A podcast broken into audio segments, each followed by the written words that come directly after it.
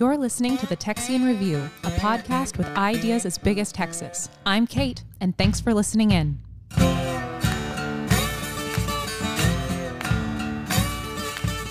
We finally have cool weather. I know it's probably quite fleeting, but if you're a true Texan, you probably think it's freezing cold outside. But now that the weather's cooling down, Texans can finally spend some time outdoors. We don't have to hide in AC all the time. And, you know, it'll be like 60, 70 degrees instead of 90 to 100 degrees with 100% humidity. Gotta love South Texas.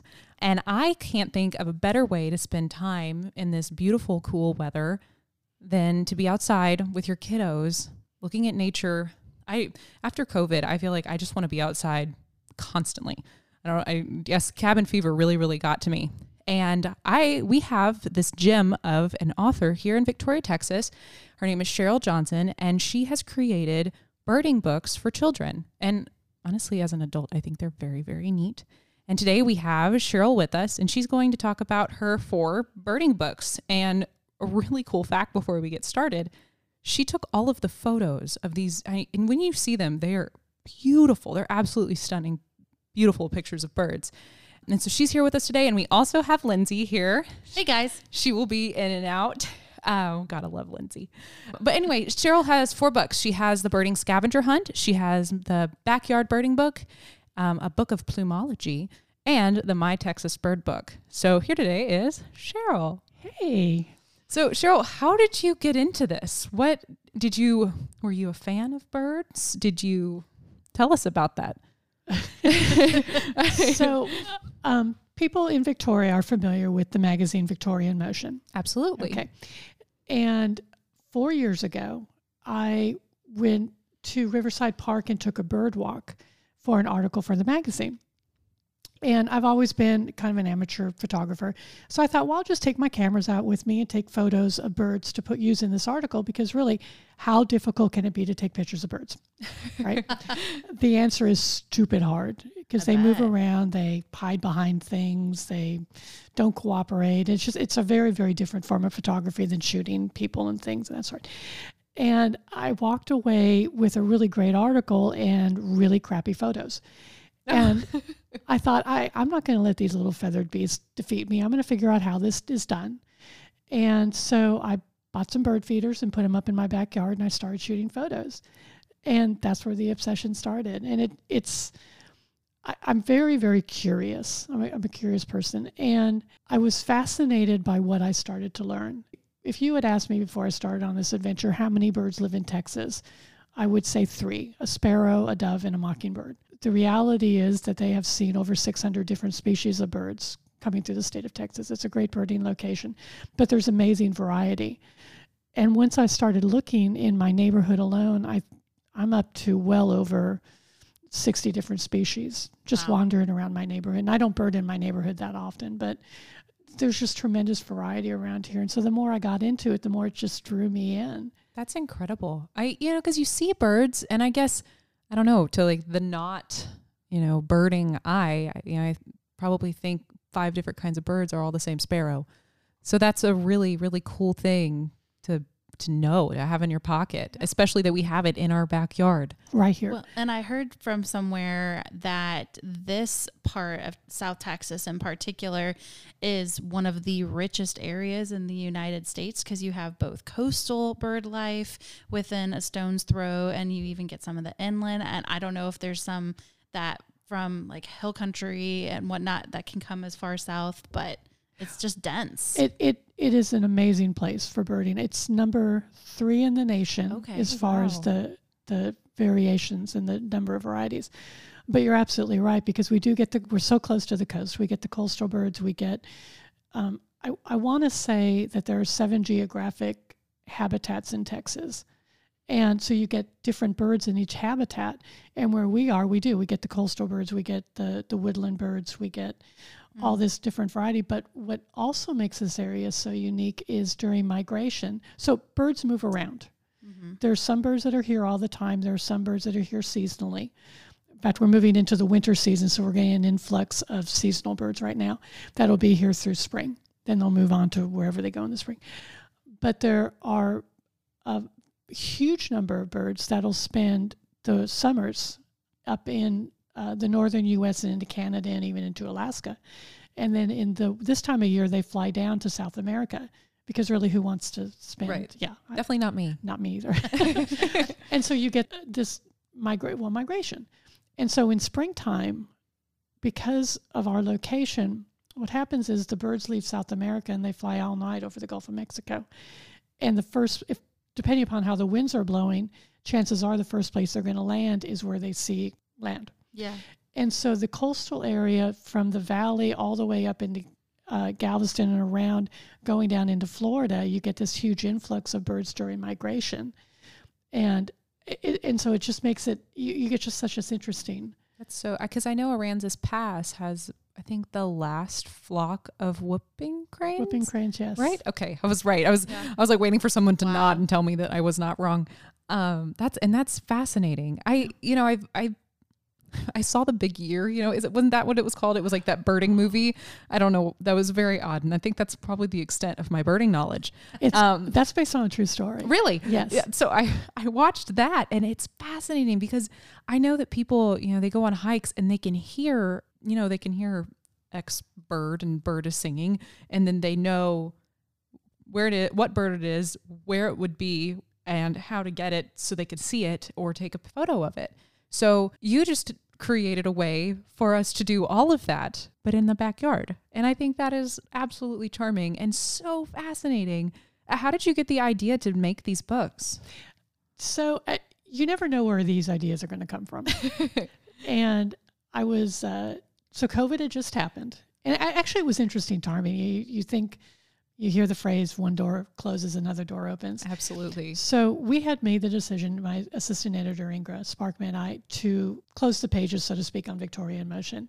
We both felt like we were going in different directions, and the magazine had run its course, and so that door closed. So COVID happened. I'm grocery shopping at HEB while in the early early stages of this um, pandemic, and it's just crazy and crazy and crazy. And I get a text from my friend Leilani Valdez. Sweet And Leilani. We love her. We love Leilani. she's just so she's wonderful. And she sends me a illustrated drawing of some different birds and asked me uh, if I knew which one was a cardinal. And I said yes, you know, second from the bottom on the right. And she said, "Do you have any photos of them?" And I said about 10 million. and she went on to say that her goddaughter loves cardinals. This is her favorite book, and she loves cardinals, and wanted to know if I would put together a cardinal photo book for her. And I said, absolutely. And we got working on it, and it, as it started to develop, decided to make it a photo book of all the different birds on this particular book that she had. As we got to talking, I, I thought, you know, it would be fun to do like a birding scavenger hunt, kind of something a little interactive. And she said, no, my, my goddaughter, whose name is Anna, she said, Anna's only four years old. I think that that's a little too advanced for her, but she has a an older brother, Byron, who would love something like that. And so these two books started to develop the Backyard Bird book and the um, Birding Scavenger Hunt. And as I'm working on this, I came home and I talked to my husband and I said, you know, I've not seen anything like this for children's books. Normally they're illustrated. Absolutely. And when I started showing what I was working on to people, the children that were looking at it were responding in a very interesting way. They were so excited to see what these birds look like because from illustrations it's sometimes hard to tell what exactly it is but the photos it gives you a real life picture of what these particular birds look like and what you might be seeing in your backyard and so i mentioned to him i said i think i can sell these and he immediately is retired now because i'm a multi-million dollar children's uh, book author uh, in his mind Oh, right, right, in- right. yeah. right, right, right, right, right.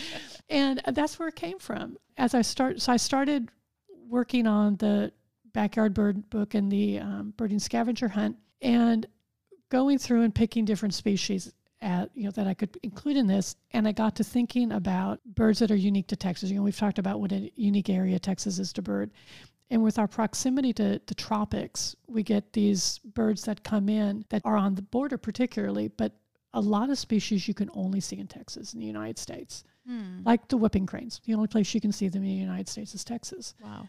And there are a lot of species like that. So that's where the Texas bird book came from, the third one. That is so neat. Yeah. Is there okay? So I like asking questions like this.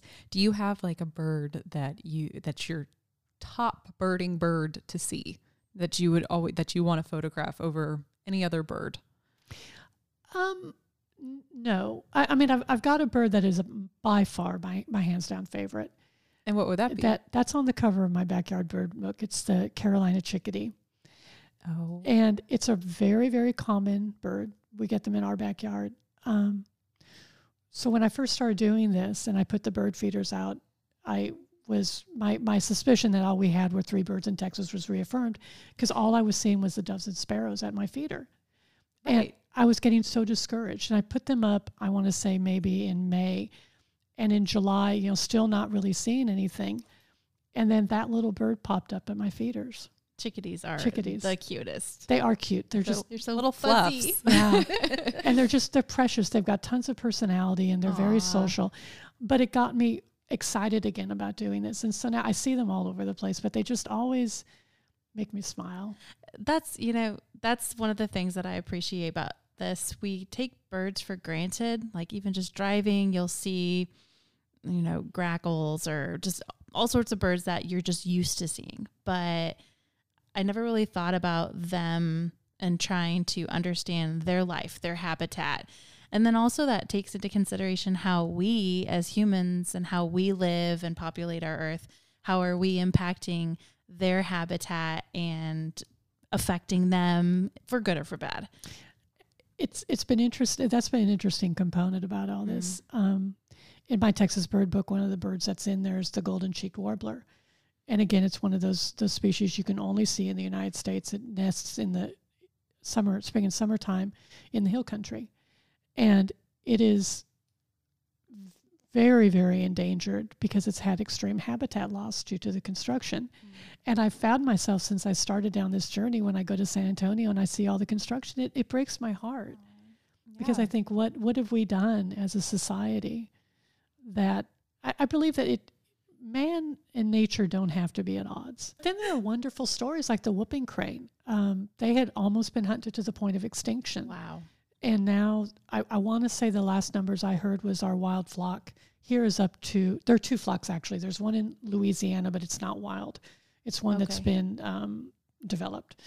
So the the only wild flock is the one that we see here in Texas in the summer in the wintertime and in the summer it's in Canada. It breeds up in Canada. But their numbers are up to last count I heard was over 500. Oh wow. so that's they're making wonderful. yeah, they're making wonderful recovery and it's interesting because every year I hear that they're they're ter- they're very ter- most a lot of birds are very territorial. Whoopers are territorial and so they're spreading along the coast and so they've been seeing them further and further out Oh, for the that's Aransas Wildlife that's Refuge. great then. Yeah. Yeah. Yeah. Well, and these books are so wonderful in bringing up a child to be aware of these elements where we have hope our future generations can carry on these big steps that are being made to preserve um, endangered species or Yeah, and these books Yeah. are a great. I mean, if you have a kid that wants to be busy and you know, you may not have a whole bunch of you may be doing something else or you want to do something with them and I know these days kids are so reliant on technology and they're indoors all the time and now school is online and they have all of these things that cause them to be inside. These are such a great way to get your kids outside to have a, you know, you want something fun to do with your kids.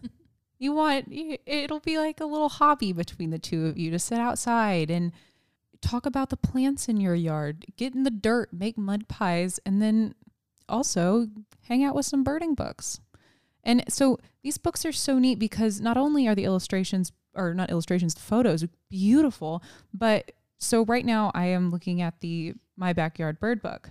And when you flip to a page, you get facts. You get how much they weigh, their favorite food, facts about them, where can you see them, and then where they, how tall they are, which is really neat because I had no idea that a blue jay weighed two golf balls or a dove weighs a baseball. it puts it into perspective. Absolutely. Not, not just for kids. And now for a kid, that'd be fun. Be like, oh, I can hold a baseball and know how much a mourning dove weighs.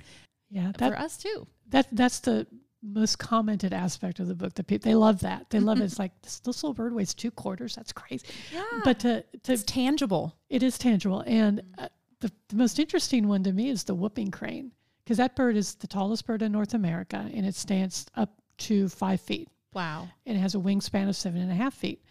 It weighs about like a gallon of paint. Wow. I know, you'd think it would be so heavy, My favorite bird is a pelican.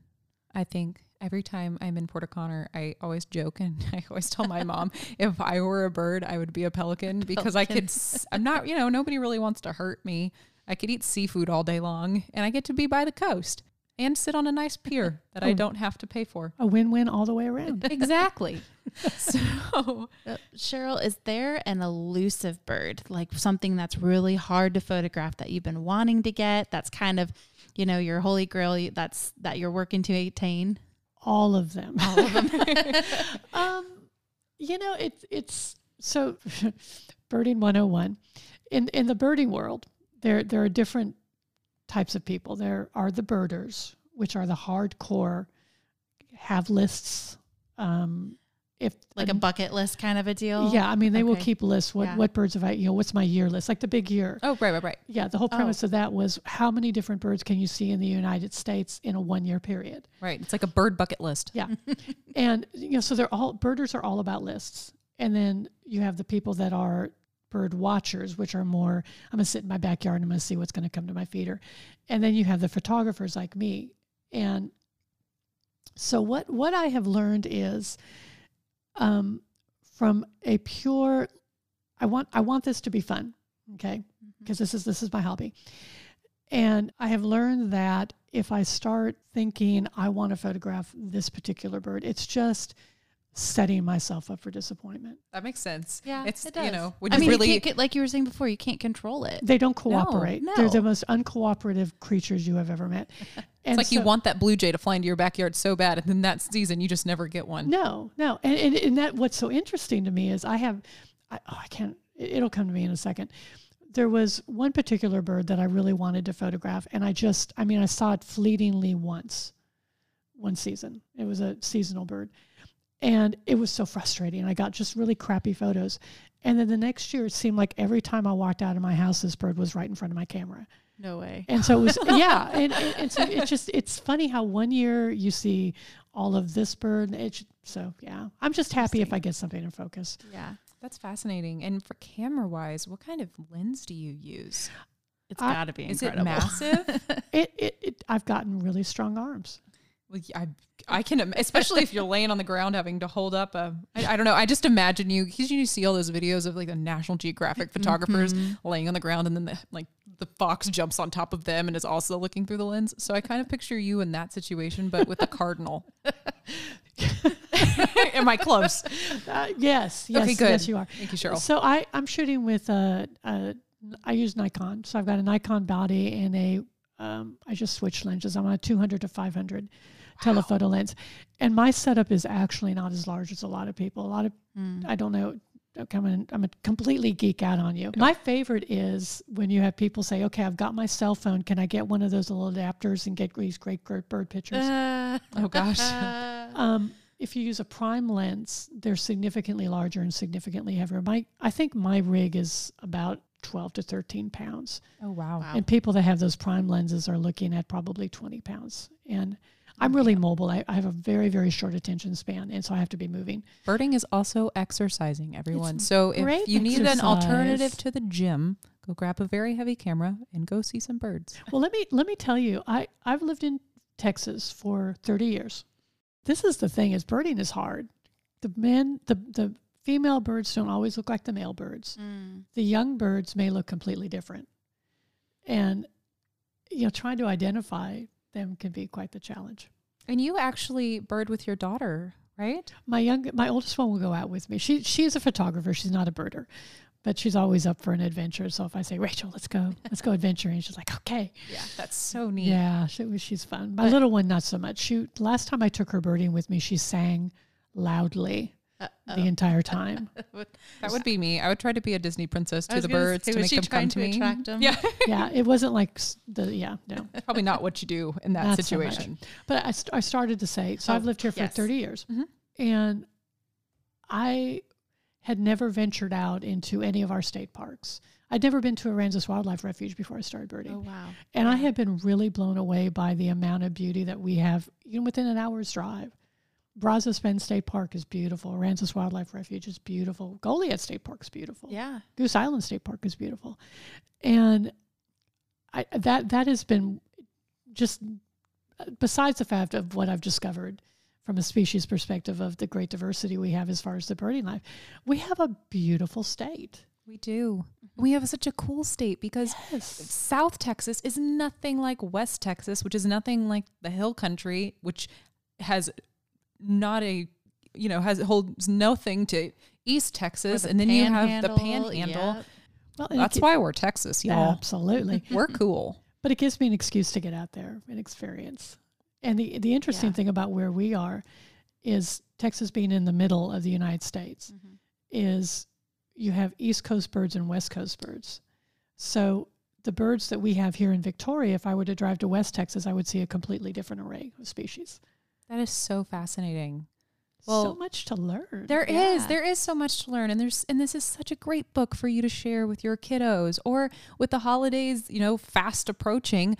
Why don't you give these to the kids in your family because they really are beautiful. I know I've said that a bunch, but I, I wouldn't I wouldn't lie to you, folks. Well, and Cheryl, do I remember you saying that they could be personalized with the kid's name too? they can, yes. That's And- a great gift And idea. so you can go into Texian Books and um, just request the personalization. Mhm. And so my backyard bird book would become Kate's backyard bird book.